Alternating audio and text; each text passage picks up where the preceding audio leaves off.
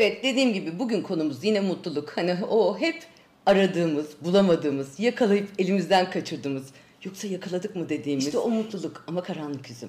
Biliyor musunuz bir haber okudum o yüzden sizlerle paylaşmak istedim. Birleşmiş Milletler Dünya Mutluluk Raporu varmış. Bunu biliyor muydunuz? Ve o rapora göre Danimarka dünyanın en mutlu ülkesiymiş. Ama yine de her gün Danimarka'da en az bir kişi intihar ediyormuş. Yani yılda 500'den fazla kişi kendi isteğiyle göçüp gidiyor. Tabii bunu nüfusla oranlamak gerekiyor. Oran küçük gelebilir ama Danimarka da küçük bir ülke. Şöyle söyleyeyim, dünyanın en mutlu ülkesinde intihardan ölenlerin sayısı trafik kazalarında ölenlerin sayısının 3 katı. İlginç olan küresel intihar oranlarına böyle bir bakınca Danimarka ortalarda bir yerde. Yani dünyanın en mutlu ülkesi kendi canlarına en az kıydıkları ülke değil. Demek ki mutlular çok mutlu orada değil mi bu orana göre?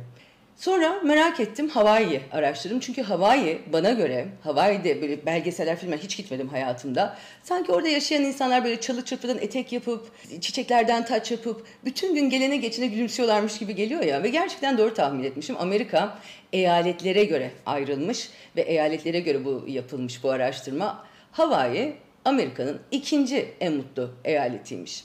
Ama ilginç olan intihar oranlarının en yüksek olduğu beşinci eyalet.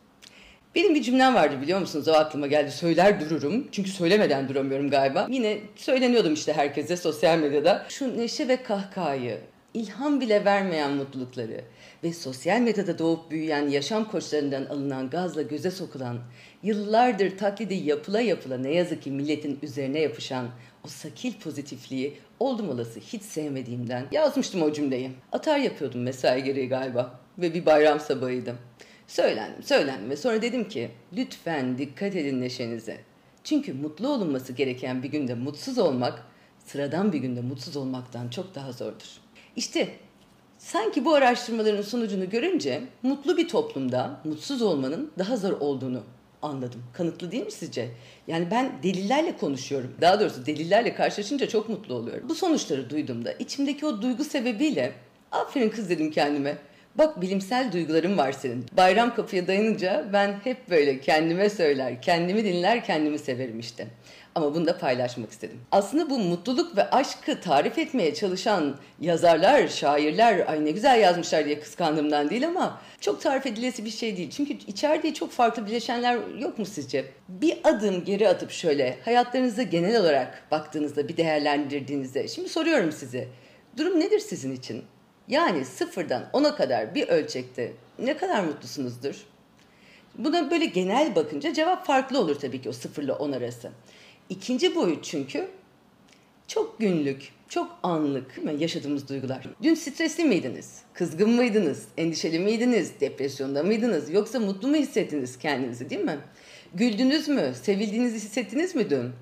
Ya da dün tüm gün patron tarafından azarlanıp İş çıkışı da trafikte kalıp stres içinde eve vardığınızda evladınızın, yavrunuzun, yeni doğan bebeğinizin sizi bekleyemediği için uyuduğunu görünce hayata lanet mi ettiniz?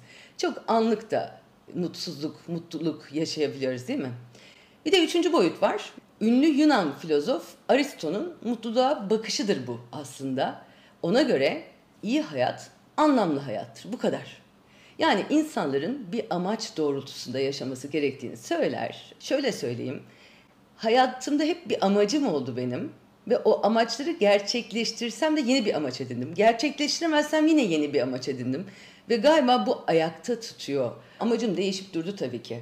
Hep aynı amaçla kalmadım ama hiç amaçsız da kalmadım. Duyguların hem öznelliği hem de böyle geçiciliği sebebiyle herkes tarafından bu kadar araştırması da ağrıma gidiyor biliyor musunuz? Anlamsız da buluyorum. Hani bilim buna adamasın kendisini. Çünkü gerçekten çok öznel bir duygu. Bana göre seyyar satıcı peşinde koşan zabıta gibi hisseder insan bir süre sonra kendini değil mi? Koşa koşuyor yakalayamıyor. Benim derdim aslında neyi neden hissettiğini bilmeyen insanlar, hislerinin farkında olmayan insanlar.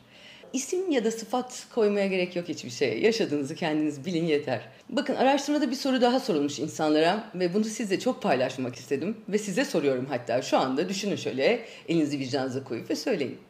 İki dünya var diye hayal edin şimdi ve birini seçmenizi istiyorlar sizden. Bir tek cümleyle farkını size aktararak. Ama şöyle, şunu da bilin. iki dünyada da kiralar, arabalar, evler, tefe, tüfe aynı yani ekonomik şartlar eşit. Ve birinci dünyada Siz yılda 50 bin lira kazanıyorsunuz toplamda. O dünyadaki diğer herkes ama 25 bin lira kazanıyor. İkinci dünyada her şey aynı ama her şey aynı. Yani o parayla alım gücünüz aynı. Yılda 100 bin lira verecekler size. Fakat tek farkı diğer bütün herkes yılda 200 bin lira kazanacak. Hangi dünyada yaşamak isterdiniz? Biraz düşünün. Sonucu zaten siz de tahmin etmişsinizdir. Çünkü insan böyle bir kalıyor ve ne yazık ki ortalama olarak da katılımcılara sorulunca %50-%60 oranında birinci dünyayı tercih etmişler. Bence diğerleri de birinci dünyayı tercih etti. Söyleyemedi utanıp. Bunu neden yapıyoruz sizce biz? Neden daha az tüketebileceğimiz bir yerde yaşamak istiyoruz? Daha az kazanmak istediğimiz yerde. Para önemli değil miydi bizim için? Çok mu erdemliyiz? Bunun nedeni ne biliyor musunuz? Yalnızca mutlak geliri değil, aynı zamanda göreceli geliri de önemsiyoruz. Paraya bakış açımız bile toplum tarafından belirleniyor.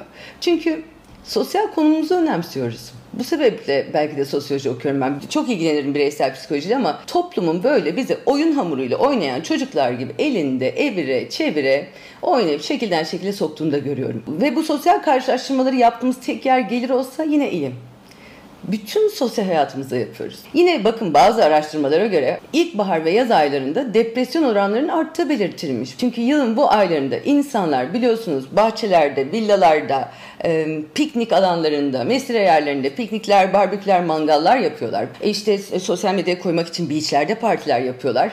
Bu yüzden yalnız olan bir insan hatta bir tanesi böyle bir katılımcılardan bir tanesi demiş ki ben yalnızım ve yazları benim için kahır oluyor.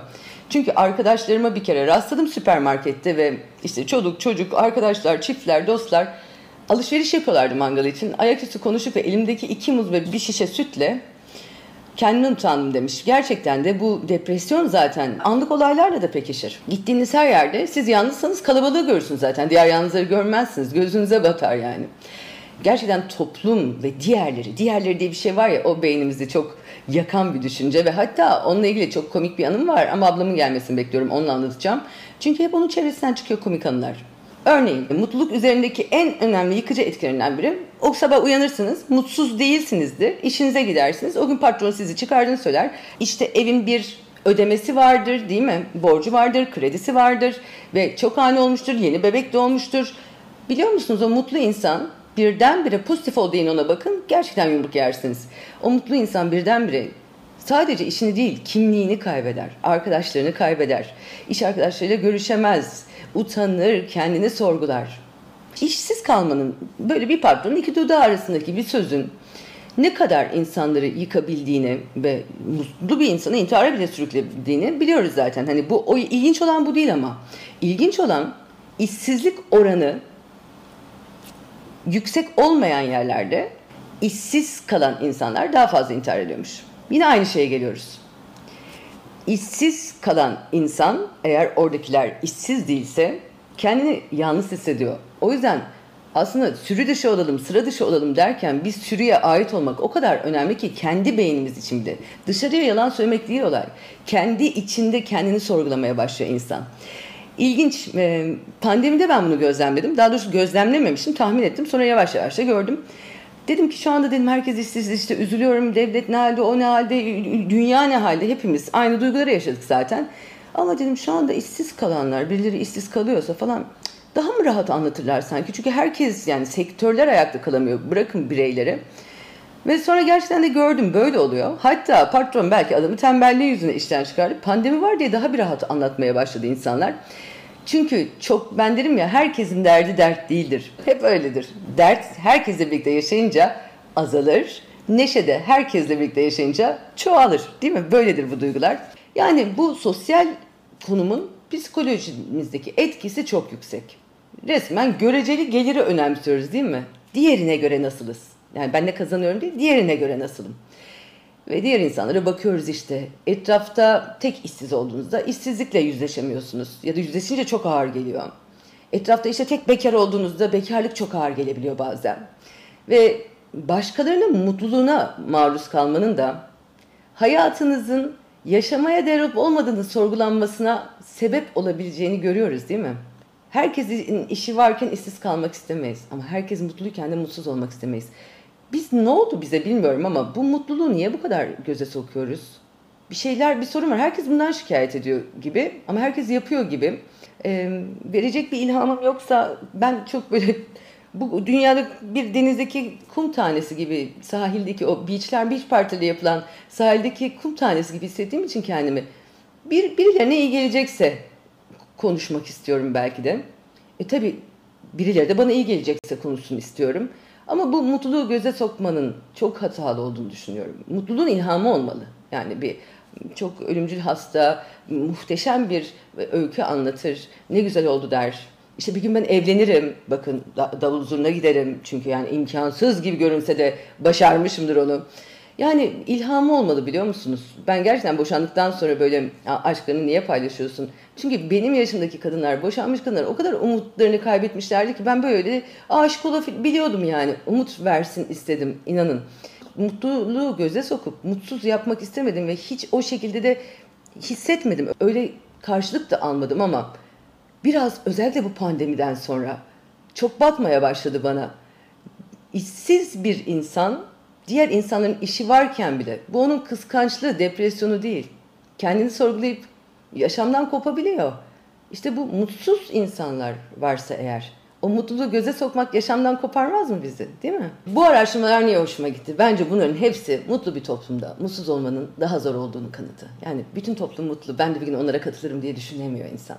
Mutluymuş gibi yapanlar da var. Yani gerçekten gözümüze sokulan mutluluk olsa sorun değil de sahte mutluluk göze soka soka insanların psikolojisiyle oynuyorlar. Bu arada e, bu Mutluluk Araştırma Enstitüsü'nün çalışanlarına ulaşabilsem şunu derdim kesin. Hiç öyle deney, denek, araştırma, istatistik peşinde ne olur koşmayın. Çünkü mutluluk ve hüzün öyle iki duygudur ki parmak izlerinden bile daha özneldir biliyor musunuz? İşin ilginç yanı herkesin parmak izini bir kere alsalar yeterli. Çünkü hiç değişmiyor. Ama mutluluğun dozunun değişmesini bırakın. Neye mutlu olduğunuz bile değişebiliyor. Neye tepki verdiğiniz, neye hüzünlendiğiniz değişebiliyor. Kişiye, yaşa, zamana, mekana göre bu duygular o kadar öznel ki herkes içinde o kadar farklı yaşıyor ki araştırmaya değmez inanın. Bırakın insanlar bodoslama yaşasınlar duygularını değil mi? Bir gün öncesine göre bile ertesi gün sevindiğiniz şey değişebiliyor işte ya da hüzünlendiğiniz şey. Bir de bu tecrübe dediğimiz ve biriktirdikçe çok gururlandığımız ve ne yazık ki bu istisnalarla ve belirsizliklerle dolu hayatta bir işe yaramayan birikmişliklerimiz diyeyim gerçekten bir işe yaramıyorlar. Hüznü ve mutluluğu tanımaya da yaramayacaklarına eminim. Yani çok usta bir şair de yazar da olsanız o kadar da anlatamazsınız. O yüzden peşinde koşmayın. Örneğin yani çok böyle işte bir arabam olsa çok mutlu olur bilen insanlar var değil mi? Annesini yeni kaybetmiş birisine kaç yaşında olursa olsun o kişi hayalini kurduğu araba, yıllardır asla ulaşamayacağı bir araba hatta, maddi olarak alamayacağı bir araba. Gökten zembile, kurdelelerle, kırmızı kurdelelerle inse de mutlu olabilir mi o gün? Olamaz. Zaten mutluluğu eşyaya ve insana bağlayanlar ayvayı yediler söyleyeyim. Bir de pozitif düşünecek diye kendi paralayanlara çok acıyorum ben. Pozitiflik böyle boş boş otobaka gülmek ve dünyadaki herkesi hafife almak, sorunları hafife almak değildir. Kaldı ki yolun sonunu değil, yolculuğu güzelleştiren derin bir felsefedir. Yani Insta'da kalabalık arkadaş grubuyla havuz başında şakalaşıp kahkahalar atabilmek pozitiflik değildir. Ben çok pozitifim, sen de ol demesinler onlar. Çünkü pozitiflik gerçekten bir felsefedir. Ee, ve pozitiflik örneğin gerekir. üzüntüsü olan, derdi olan, parasız olandan kaçıp beachlerde tatil yapmak değildir. Nasıl takmıyorum dünyaya mı demek asla değildir. Pozitiflik nedir biliyor musunuz? Yüzünde sevinç kadar olgun karşılamak bence. Her iki duyguyla da savaşmamak ya da fazla alışmamak ikisine de. Her duygu durumunun geçeceğine inanmak ve zamanı mutsuzluğa, erdemini de mutluluğuna siper edebilmektir bence. Pozitiflik budur. Mutluluk ve mutsuzluk anlardadır. Kişilere göre değil, kişiye göre değişir ve en az bizler kadar fanidir. Mutluluğu neşe ve kahkahayla lütfen karıştırmayın olur mu? Çünkü mutluluk da, mutsuzluk da çok ses etmezler, çok ses çıkarmazlar. Gerçekten mutlu ve gerçekten mutsuz olanlar zaten çıt çıkarmazlar. Ben pozitifliği bu sonu belli yolculukta kopilot yapmayı yeğledim sanırım. Hiçbir tecrübeme de güvenmedim inanır mısınız? Çok tecrübe bence ne getiriyor biliyor musunuz? Tecrübelere güvenmemeyi ve her yaşanmışlığın istisna olduğunu öğretiyor insana. Yani tecrübelerinize çok güvenmek bence insanı ön yargılı yapıyor. Ve biz de o ön yargıları tecrübelerimizden kaynaklanan içgüdü sanıyoruz değil mi? Saf ve tecrübesiz bir çocuk kadar tecrübesiz olsak aslında her duyguyu yüz katı kadar yaşarız ve dibine kadar derler ya bütün duyguları öyle yaşarız. Dizlerimiz hep yara beri olur ama tecrübe sandığımız ön yargılarımız sebebiyle kazık yediğimizde güvenmemek yerine tekrar güvenip belki tekrar kazık yiyip ama tekrar yenilen pehlivan gibi güreşe doymamak gerekiyor. Hayatı bodoslama yaşamak gerekiyor. Dizlerdeki yara bereyi çok önemsememek gerekiyor galiba. O çocukların kafasında olsak her güne sürprizlerle uyanırız ve sürprizler yaşarız. Tecrübeyle övünmek yersizdir bu sebeple. Bodoslama yaşarken hayatın tadı çıkar biliyor musunuz? Ama ne yaşarsa yaşasın o özgüveni yitirmeyecek. Çünkü yanlış insanlarla karşılaşınca kendini yanlış zannediyor insanlar. Örneğin ben yediğim kazıklardan tecrübe kazansaydım, açtan da, insandan da, umutlardan da vazgeçerdim. Dönem dönem vazgeçtim ama yine toparlandım. Çünkü her yenilen pehlivan gibi güreşmelere doyamadım. Ve her defasında da hem aşka hem de dosta dibine kadar bağlandım. Yollar ayrılırsa çünkü biliyorum o yaşanan hüznü yeminle sevinç gibi karşılarım. Her defasında daha çok da acıtabilir yaşadıkların yıllar geçince. Korkmuyorum ki gelecekten. Daha iyisinin çıkacağına, daha çok kazanacağıma, daha çok sürprizlerle karşılaşacağıma, karşılaşacağıma, hiç yaşamadığım bir şeyleri yaşayacağıma inanıyorum. Diyeceksiniz ki ya olmazsa dedim ya sonu zaten belli ki ben yolculuğu güzelleştiriyorum kopilot olan dostum pozitiflikle. Çünkü ben yol arkadaşlığına çok önem veriyorum biliyor musun? Ben yolculukta pozitifliği sükunetle yanımda oturduğu için çok sevdiğimden ve taşkın hareketler yapıp beni hiç utandırmadığından yol arkadaşı yaptım. Hüznümde de neşemde de yanımdadır kendisi hep. Ama ağlarsam da yeter artık demez bana pozitifliğine rağmen. Hüznümü yaşamazsam, sevinci de görürsem tanıyamam diye korkar sanırım. Ve bugün son sözlerim ise şunlar olacak. Sanırım bugün uzatmadım. De yine uzattım. Ama gerçek mutluluğun bile karanlık bir tarafı varken ve göze sokmak, başkalarının hayatını kabusa çeviriyorken, sahte mutlulukların bedelini ödeyen gençlerin, yaşlıların, dertlilerin, hastaların, üzgünlerin, terk edilenlerin günahına girmeyi bırakma zamanı gelmedi mi artık? Neden böyleyiz, neden böyle olup bilmiyorum ama bir toplumun zenginliğinin ve asaletinin parayla, eğitimle, kültürle değil mağdur vatandaşlarına nasıl davrandığıyla ölçülmesi gerektiğini asla unutmayalım olur mu? Ve Instagram'da yayınlamasanız bile tatilinizin gerçekten çok güzel geçtiğine inanın, tadını çıkarın. Ve inanır mısınız atarım bitti. Size çok güzel konular buldum. Psikoloji finallerine çalışırken çünkü çok ilginç bir konuya rastladım. Bir, bir sonraki videomda inşallah hepimize ayna tutacağım galiba. Hatta takın takıştırın, saçlarınızı başlarınızı yaptırın. Çünkü aynaya çok uzun süre bakacaksınız sanırım ve hatta umarım. Öpüyorum hepinizi.